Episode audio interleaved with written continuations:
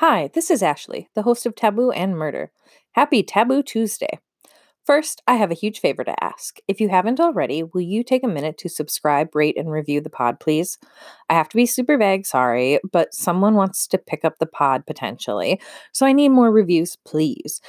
I hope that I'll have exciting news on that front soon, and if it doesn't work out, well, they're dead to me, and I'll never speak of it again. Kidding. Or am I? I'm Polish. You can't know. Women that history has forgotten. How many amazing women have contributed to society in untold ways? There's no way to know. To snag a line from and Crime. Documentation on women in history is essentially non existent until the 20th century. Prior to that, only very noteworthy women had recorded birthdays. Like, even girls born into royal families wouldn't have their date of birth recorded. Fucked up, I know. An heir and a spare and all of that shit. So, the reasons for the lack of representation of women in history are simple patriarchy. Of course, what else? So, men have taken credit for the accomplishments of women since the dawn of time. Natch. Today, I would like to highlight a few women that should get their time in the sun. And this is by no means a comprehensive list. I started down the path when researching Einstein's, heard of him? Einstein's alleged theft of his first wife's intellectual property. Um, today, I'm singing the praises of some female movers and shakers that should be more well known. So, starting in 1948 in the London Olympics with Alice uh, Coachman, who won the high jump for the United States. She became the first Black woman to win an Olympic gold medal. King George VI awarded her the medal, and subsequently, President Harry S. Truman congratulated her at a White House ceremony. Coachman was also celebrated in a motorcade that traveled from Atlanta to her hometown of Albany, Georgia. As a child, she was forbidden from training at athletic fields with whites, which forced her to get creative. She would use ropes and sticks as high jumps, running barefoot. Despite these barriers, she was able to be the first Black woman to win an Olympic medal and the first Black person to receive an endorsement deal. Quote, if I had gone to the games and failed, there wouldn't be anyone to follow in my footsteps. It encouraged the rest of the women to work harder and fight harder, Coachman told the New York Times in 1996. She paved the way for African American athletes like Wil- Wilma Rudolph, Evelyn Ashford, Florence Griffith Joyner, Simone Biles, and many more. And then we have Margaret Hamilton, who I think is still alive, which is crazy because she was born in 1936. So she's probably well known to the people that, you know, care about this kind of stuff. Um, mankind successfully set foot on the moon in 1969. While history's spotlight remains trained on the pivotal men of NASA, there were several women who played essential roles in the Apollo 11 mission. Margaret Hamilton is one of those women. As the leader of the software engineering division of the MIT Instrumentation Laboratory, contracted by NASA for the Apollo program, Hamilton helmed the development of spacecraft's guidance and navigation system. So, modern day speak, um she fucking wrote like the like the code um for our GPS, okay? Um to the moon God, it's amazing to think that like no ugh, no computers, just fucking writing on paper. Okay, so her team developed the framework for software engineering, and she worked tirelessly in testing um, Apollo software. Thanks to Hamilton's rigorous testing of the software, Neil Armstrong and Buzz Aldrin successfully landed on the moon despite a software override. In 2003, NASA honored Hamilton with a special award recognizing the value of her software innovations. In 2016, President Obama awarded Hamilton a Presidential Medal of Freedom, the highest civilian award in the United States. Hamilton was, of course, preceded by women like Katherine Johnson and other great women um, that have contributed to NASA, you know, since its inception. I'm not going to go on and read more of what I wrote there. But anyway, yeah, you probably know about her. She's great. Look her up. So there's a great picture, I think, of her standing next to um, the code that she wrote. And it's like a stack of paper that has to be like four feet tall. It's crazy. Anyway, throwing it back in the way, way back machine, as the last po- uh, podcast on the left guys say, I think, back to uh, 1624 ish. Wu Zetian she was the only female emperor in Chinese history. She used every ounce of her political skills and pulled some Machiavellian maneuvers to gain and maintain her power. That's funny because she would be before Machiavelli. Anyway, in dynastic China, Confucius deemed women unfit to rule. Fucking patriarchy. Nevertheless, Wu persisted. Okay, she actually rose through the ranks in Chinese society, um, but she persisted. Her intellect and beauty attracted Emperor Tai Sung, who recruited her to his court as his concubine. After the emperor's death, his son Cao Sung succeeded him. Cao Sung had been having an affair with Wu even before the death of his father. She became his second wife, a step up from concu- con- concubine. Concubine. It's not that hard to say. After his accession. Okay. So she gave birth to a daughter soon after they married, um, who died young. Wu blamed the first wife, Empress Wang, although some people believe that Wu herself killed her daughter heard that too, a couple of places. Emperor Cao Tsung later died from a stroke, and Empress Wu began administrative duties in the court, eliminating and spying on those who posed an obstacle to her and putting her youngest son into power. When her son stepped down in 1690, Wu was crowned Emperor of China. As Emperor, Wu truly did effect change in China. She gave government positions to qualified scholars, reduced the army's size, lowered unfair taxes on peasants, and increased agricultural production. So, jumping forward in time about a millennia, you know, uh, tonight, wait, 1761, Sybil Ludington. There seems to be a chorus of praise for American revolutionary Paul Revere but we haven't heard much of the female revolutionary who rode even farther through the night in the name of American freedom. On April 5th, 1761, Sybil Ludington was born to Abigail and Colonel Henry Ludington, a veteran of the French and Indian War. When Sybil's father found out that British troops were attacking Danbury, Connecticut, 25 miles from the family's New York State home, 16 year old Sybil took it upon herself to warn the countryside of the coming British invasion. By horse and in the pouring rain, she traveled 40 miles to announce that the British were coming. Her ride proved successful because when she arrived back from the trip, hundreds of troops were assembled in front of her home. After her successful ride, Ludington continued to serve as a mes- messenger in the Revolutionary War. Although President George Washington thanked her for her service, she faded into obscurity soon thereafter. Fucking patriarchy. It's worth noting that not every historian is convinced of this story of Sybil Ludington. Yeah, yeah. Paula D. Hunt, publisher, uh, published a paper in the New England Quarterly in which she scrutinizes the account, attempting to separate fact from fiction. However, other organizations and outlets from the National Women's History Museum to the New England Historical Society and American historian Carol Berkin, in her book Revolutionary Mothers, stands by the Midnight Ride. If you haven't read, this is now uh, separate but kind of related in, in my brain. If you haven't read Liar, Temptress, Soldier, Spy, Do It. Women have held a desire to serve for hundreds of years, and the military is like, um, no, you have a vagina. Gross. Um, I don't want to say anything else about the book. Read it. Okay, so then we're gonna hop over to Huda Sha'arari, and I know I'm saying that wrong, so I'm gonna say Huda. Huda. So Huda's upbringing led her to challenge the notion that women need protecting. In 1908, she founded Egypt's first female run philanthropic society, which offered services for impoverished women and children. As more education opportunities became available for Egyptian women, Huda planned lectures to educate women and eventually organized the largest women's anti British protest. Once Egypt gained independence from Britain in 1922, it was expected that women would go back to the life in the harem, but not under Huda's law. Watch, not Huda's law. That'd be cool. Just, just laying down a law.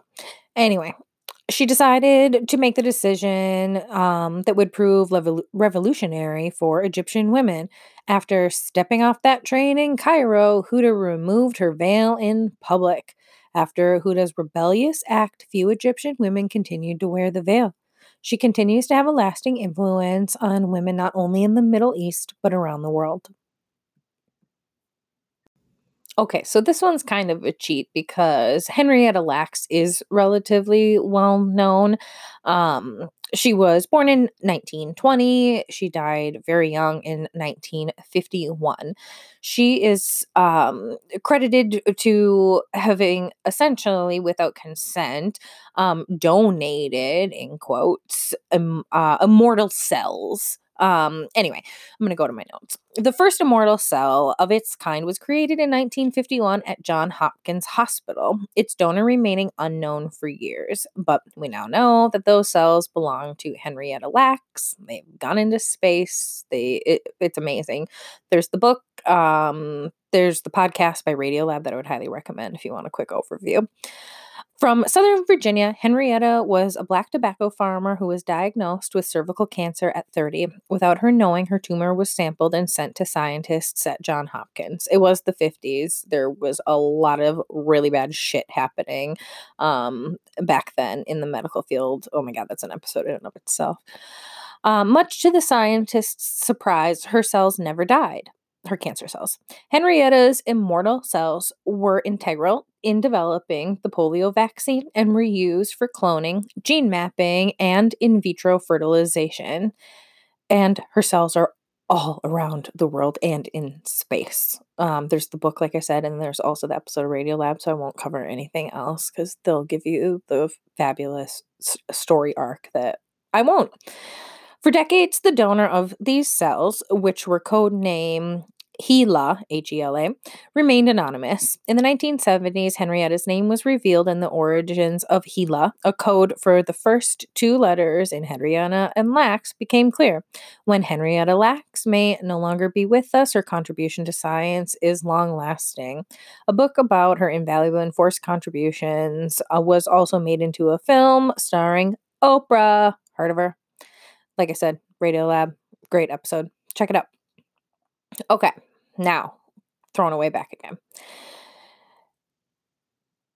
It can be said that the existence of Vietnam today is due almost wholly to the efforts of the Trung sisters. Ugh, I've Trung sisters, Trung sisters. I have heard it pronounced both ways on the internets. Prior to 40 AD, ugh, AD and BC, all that I just get confused. So 40 years after the date that we decided we're gonna start our calendar, the Chinese conquer um, conquered Vietnam, leaving the country under the brutal rule of the Chinese governor To Dinh. The daughters of a powerful Vietnamese lord Trung Trac and Trung Nhi were determined to change the state of affairs in Vietnam. So the elder sister decided to mobilize Vietnamese lords to be- rebel against Chinese rule. Cool. It is said that, excuse me, to further their cause, the sisters killed a people eating tiger and used its skin to write a declaration against the Chinese, which I had to include that because it's so fucking random. Among the 80,000 people they rallied for their uprising, the sisters chose 36 women to be generals who successfully drove the Chinese out in 40 AD. Trac became queen, abolishing tribute taxes and struggling to revert back to a simpler government. After their troops suffered terrible defeat in 43 AD, legend has it that the sisters took what the Vietnamese considered to be an honorable way, to, way out suicide. The sisters' bravery and sacrifices made for Vietnam um, to continue to be honored today through stories, poems, posters, uh, monuments, and more. Although the sisters are well known in Vietnam, their contributions and uh, are unnoticed elsewhere, especially within Western countries, because we only care about Western history. Dorothy Lawrence, 1896, she was born and passed away in 1964. Dorothy Lawrence was a reporter in England who disguised herself as a man to fight in World War I, making her the first confirmed female to fight in the English Army. In 1915, with her chest flattened by a corset, her hair completely cut off, and her complexion darkened, Lawrence decided to just leave her job as a journalist and head to the front lines. Fucking brave. Lawrence didn't spare any of the details of her disguise. She borrowed a khaki military uniform from two British soldiers, asked the soldiers to teach her how to walk more androgynously, and forged travel permits for war torn France. God, she really did her background. Good job. After serving in the military for a brief 10 days, Lawrence fell ill and, because of worsening sy- symptoms, decided to reveal her identity to her commanding sergeant. She was put under military arrest. Upon her return to England, she was interrogated as a spy and deemed a prisoner of war.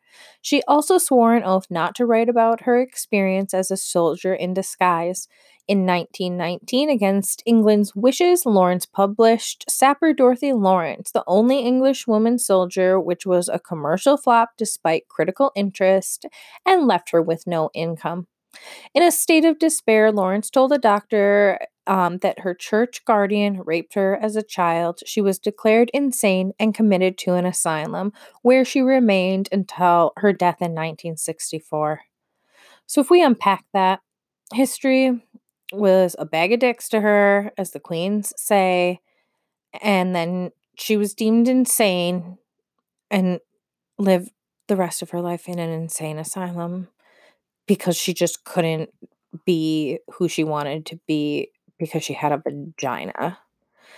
Cool, cool, cool, cool, cool, cool. Edmonia Lewis, born in 1843, died 1907. So little is known about the early life, of course, because she was a woman. But she was a sculptor she was reportedly born on July 14th, 1843, although that is up for debate as well, of course. Um, Lewis is considered the first woman sculptor of African American and Native American heritage. She began her education in 1859 um, in Ohio, where she became quite artistic, particularly in drawing. During her undergraduate years, she changed her name to Mary Edmonia, which she had been using anyway to sign her sculptures.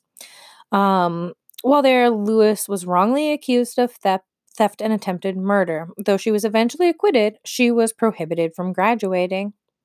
That would not hold a man back today. When she moved to Boston, she was mentored by sculptor Edward Brackett and began to develop her own artistic style. Her dual ancestry proved to be a source of much inspiration for her, and it's shown in her um, early work. Anyway, we're going to hop back in the way, way back machine again and go to 370.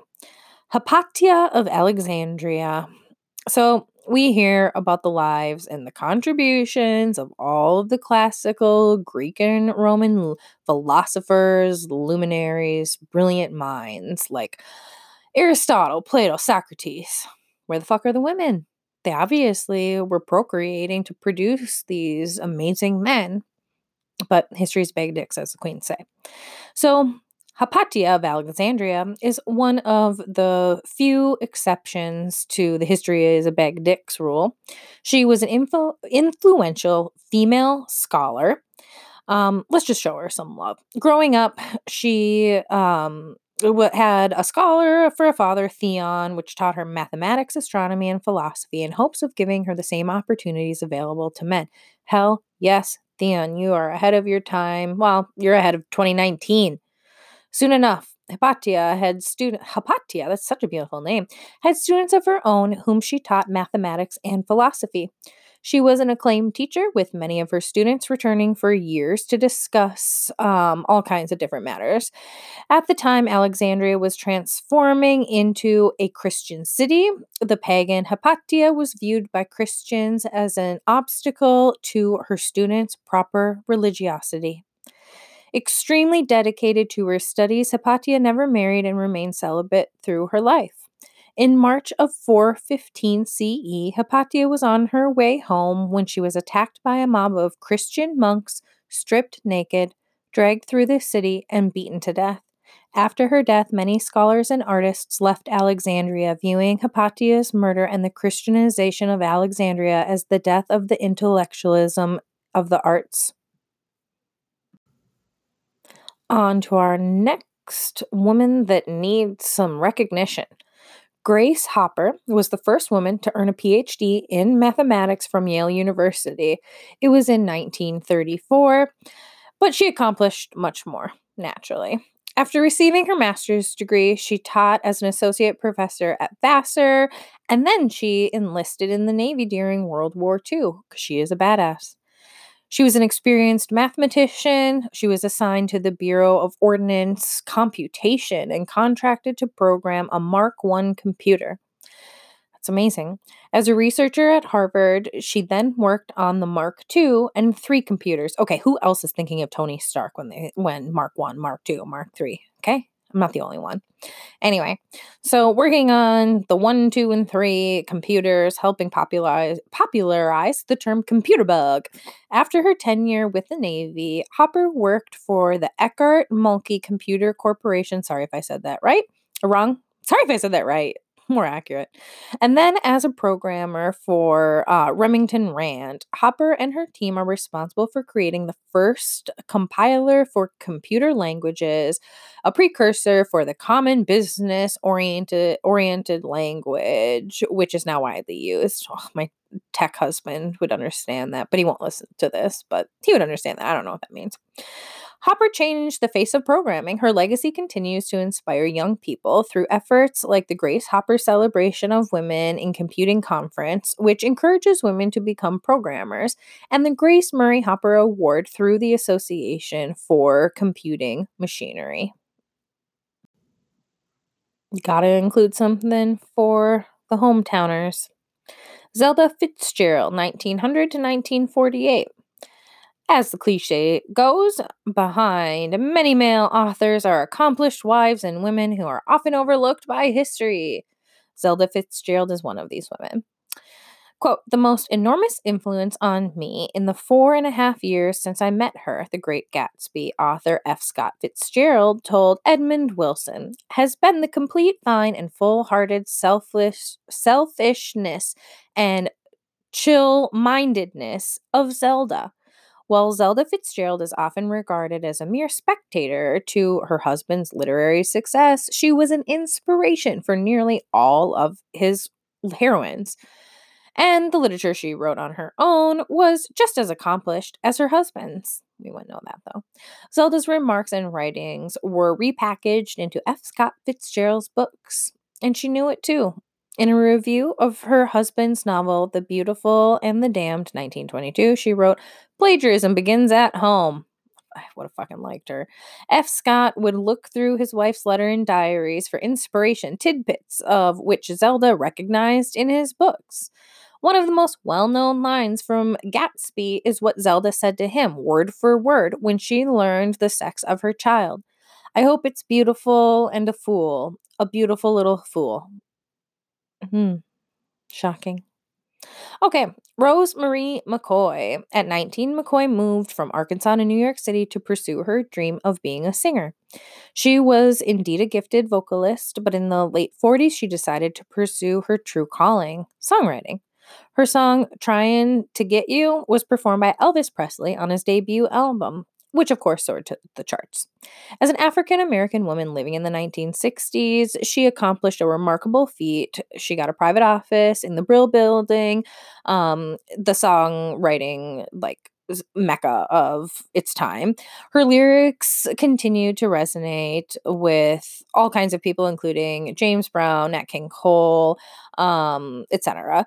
She uh, sang with Tina Turner. She earned a Grammy nom- nomination. Um, she went on to write for Linda Ronstadt and James Taylor and composed several commercial jingles, performed by Aretha Franklin and Ray Charles. She was approached by prominent record companies who wanted to sign her, but refused all their offers. In total, she wrote approximately 850 songs, a shocking number for someone that you've never heard of, really. Um, she's finally getting the attention that she deserves. Well, this was in 2009 that I read this, so she she got some attention in 2009, and now um, she's probably back to the NPR news archives. I personally think we're going to start hearing about Shirley Chisholm soon as we have so many women entering the primary Democratic primary for 2020, but that's just speculation on my part, like this whole podcast. So before Hillary Clinton, there was Shirley Chisholm. Um, she was the first black woman to run for president with a major political party, and she is undoubtedly groundbreaking. So why don't we know of her? Why isn't she in the history books? I have a theory, and it involves racism. In January of 1972, Chisholm announced her presidential candidacy.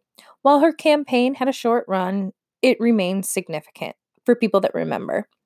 Her presidential campaign wasn't Chisholm's only first. She also was the first African American congresswoman. Chisholm was born in Brooklyn, New York. She's the, the OG AOC?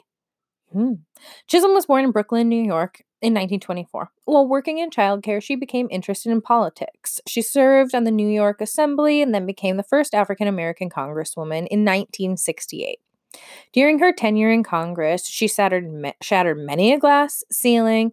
She fought for the underprivileged, the minorities, and she pushed forward um, legislation for domestic worker benefits. She advocated to improve access to education, and she fought for immigrant, immigrant rights. She then decided to break the biggest of boundaries by running for president. Quote, I ran because most people thought the country was not ready for a black candidate, not ready for a woman candidate. Someday it was time in 1972 to make that someday come. She told an interviewer at the time. Her slogan, unbought and unbossed, remains legendary to this day. Democrats, listen. She was like getting shit done. Listen to her. Okay. So let's move on to Ellen Richard her full name, Ellen Henrietta Swallow Richards. I'm going to call her Ellen. She was born in 1842. She was an industrial safety engineer, also an environmental chemist, and university faculty member in the United States in the 19th century. Her pioneering work in sanitary engineering and experimental research in domestic science laid a foundation for the new science of home economics. So basically, no, I'm not going to uh, deviate. She was the founder of the home economics movement, um, characterized by the application of science to the home and the first to apply chemistry to uh, the study of nutrition. So basically, she wanted to go to uh, school and be like, hey, I'm a chemist, I'm a scientist. And the guys were like, oh, no, no, no, honey, you can't do that. So she's like, fine, fuck you guys. I will find a way to use this information to my benefit and apply it to the home um, and make sure that, you know, like food and water are just like safe to eat and drink. Cool, cool, cool, cool. Okay. So she graduated from Westford Academy, um, the second oldest secondary school in Massachusetts. I don't know why I kept that in my notes. Who fucking cares, Massachusetts? Um, in 1862, she was the first woman admitted to the Massachusetts Institute of Technology (MIT). She graduated in 1873 and later became the first female instructor. Also, she did a ton of shit pro bono just because she wanted fucking women to learn. It was amazing. Mrs. Richards was the first woman in America accepted to any school of science and technology and the first American woman to obtain a degree in chemistry, which she earned from Vassar College in 1970. Uh, she was a pragmatic feminist as well as a founding ecofeminist who believed that women's work within the home was a vital aspect of the economy. So, after being like no bigs just accepted into mit um, she literally spent years teaching girls chemistry. She did this of her own volition. She didn't get paid. It wasn't an official class. She saw that the education of women just wasn't being fucking taken seriously like it was you know for men. So she took the bull by the horns as they say and she just taught women. I love this woman. If it if you can't tell that that from my exuding passion for her. I love this woman. Women helping other women for the progression of women everywhere. It's stories like this that can really get to my bleeding heart. Okay, Einstein. If your childhood was anything like mine, you probably heard that at some point. Einstein, a wacky fucking genius, right? Or did he steal the intellectual property of his first wife and pass it off as his own? Considering women in that era weren't welcome into the sciences, as we just discussed. Oh, and I'm just so glad that that's finally changed, right? Anyway, it was not unheard of for men to steal the accomplishments of women. Just another reason I know that I wouldn't have survived in such an oppressive era. It's 2019 and I still rage. Anyway, back to the theory that Einstein stole his Nobel Prize winning theory from a lady. In the 1980s, Evan Walker Harris published a theory that Einstein's first wife, Melvia, co wrote his 1905 theory on, of special relativity. Um, the idea has caused quite a stir. It was almost immediately shut down by historians and uh, physicists alike, all of whom were men, it should be noted. The theory popped up after Soviet physicist Abraham Fedorovich described a letter correspondence he had had with Einstein. Ioffe received preprints of Einstein's papers, and Ioffe, instead of listing Einstein as the sole author, wrote the author as Einstein Marity, Marity being Melvia's uh, last name, her maiden name, rather. The misunderstanding prompted Russian science writer Daniel um, Semyonovich Danin to suggest that Milva was more than just Einstein's wife, but a collaborator of his work. Walker believes um, Milvia not only collaborated on the famous theory, but suggested that Einstein may have actually stolen his wife's theories altogether. A translated letter between Einstein and his first wife reveals that even Einstein didn't see his theory as just referring to his theory of relative motion. He referred to it as our on many occasions. Um, including bringing our work on relative motion to a successful conclusion. So, when Melvia and Einstein divorced in 1919. The settlement gave the uh, Nobel Prize money to and royalties to Melvia. A weird agreement to make of Melvia had no contribution to Einstein's theory, right? Maybe, okay, allegedly. But without sufficient evidence, there is no real way to know if Melvia had any contribution to Einstein's theories. All we can say now and speculate and say is allegedly he totally fucking stole her work and wrote her out of history. Fuck you, Einstein. How's that for a hot take? So my daughter has this book on um, Ruby Bridges. Rather, I got the book for my daughter, who isn't even four yet. Um, but as I was reading it to her, I was like, "Oh my god, I'm ashamed to like admit that I don't know exactly this story. Like, I know a blip of it, but not enough." So here's a little blip. You may have heard of Ruby Bridges, who was one of six black children in New Orleans to pass the test that determined whether they could go to an all white school. Not even gonna uh, attempt to deconstruct that sentence and why it's so wrong. From the moment Bridges stepped into her new school, it was an uphill battle, as all of the teachers refused to teach while a black child was enrolled. That's right, the teachers refused to teach while a black child was enrolled. Only one person agreed to teach young Bridges, and that was Barbara Henry from Boston, Massachusetts. For over an entire year, Henry taught her alone as if she were teaching a whole class. I think that's beautiful and amazing. Um, oh god, this story. I don't want to cry. Rachel Beckwith. Rachel Beckwith was an amazing nine year old girl who wanted to change the world and solve uh, problems. Because she was nine.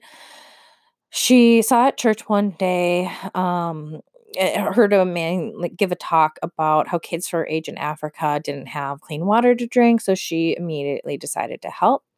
So she and her mom raised over $200 on like a GoFundMe page or something. I can't remember. Um, but the goal fell short um, by 100 bucks. The original goal was 300. They got 200. Tragically, her story ended a month late, later um, after she was involved in a fatal um, car accident. Uh, when the news spread about Rachel's story and her birthday wish, people all around the world began to donate to her page. A month later, 30,000 people had given over $1.2 million. And as a result, 60,000 people in over 100 villages were able to drink clean water because of Rachel's wish. This was on the news a few years ago, and I still cry thinking about her. I didn't while I'm recording this. Fucking hooray. So we'll round out this list of amazing women with Janine uh, Calment. Calment. Simply put, Calment lived the longest documented life in human history. She passed away in 1997 at the age of 122 years and 164 days old. Bananas. She learned to fence when she was 85. She was still riding a bike at 100. At 113, she was known as the last living person to have personally met Vincent van Gogh. She lived alone until 110 and was able to walk upright until almost 115. Jeez, that is crazy. So, as I've mentioned many times, my queens over at Queen's Podcast have this saying, which is history is a bag of dicks. Men have been claiming the accomplishments of women since the dawn of time, as I've said. We're pregnant. Fuck you, no, you're not. Your wife is pregnant, and you're going to help raise your child together. That's great. You have um, ingredients for the baby batter, but she's pregnant. She's making bones and will expel a human from her body. Just want to make that little rant known. We're not pregnant. Okay? Every system in America is that of a patriarchal one, set up by men for white men. Those few that have elbowed their way to the top, well, they're often footnotes in the story of a more well known man, as we've discovered. But Marie Curie, right? And I hate how people say Marie Curie. It's Mary Curie if you're from America. Mary Curie. Um, so even when you look at the story of um, Marie Curie, depending on how it's told, there's some blatant fucking sexism. Like, silly lady handling all that radioactive shit and be dying all over the place. Her accomplishments are overshadowed by her death. It's a way to diminish her as a scientist. This is my opinion, of course, and I'm sure there will be plenty of people to tell me to stop hating white men. And to you, I say this I love men. I'm married to one. I'm raising a boy that I hope to shape into a great man. The patriarchal systems that have been in place since the birth of our nation continue to oppress those that don't fit in the once majority box of white, heterosexual male. Even as the white male becomes a minority, he's still considered the majority. And why? Because all institutions and systems tell him he's the majority. That's the fucking patriarchy I want to burn to the ground, and this podcast is part of that quest. Also, I would just like to address the trolls coming out of the woodwork. I'm not attacking anyone. I can't make any person feel a certain way. Emotions are internal reactions to information we take in. I'm the messenger, but you, as the listener, are responsible for your reactions, emotions, and how you respond to me. Before writing me and telling me how wrong I am, there's nothing wrong with masculinity or being a guy's guy. Check your privilege, okay? You're so far up Maslow's pyramid that you're triggered by how your masculinity is affecting society. That's a pretty cush spot to find oneself in. So please self reflect, analyze why you're feeling the way that you are. What did I say to make you feel a certain way? Don't tell me. Have a conversation with yourself. Be honest. Why do you feel defensive or that you need to get on the offensive? I'm producing a free podcast that no one, not even my husband, is under, under any obligation to listen to. So if you want thought provoking subject matter, welcome. If you want to argue with me about my perspective of the world, well, save us both the time. And again, you're not obligated to listen to this. Check out Ben Shapiro. I kid, I don't even know who that dude is. I just know based on context that we're like polar opposites. Anyway, this has been a long episode of Taboo and Murder. I hope that these brief bios of some amazing women in history encourage you to seek out more information on their stories. For sources, to leave episode ideas, um, or constructive criticism, please find me on Twitter at smtaboo. And I'm always looking for topic suggestions. And I have to say, I would appreciate if you could take 30 seconds to rate and review the podcast. And if you would share with a friend or five, I would be forever grateful. Thanks for listening. Oh, yeah. And don't sue me.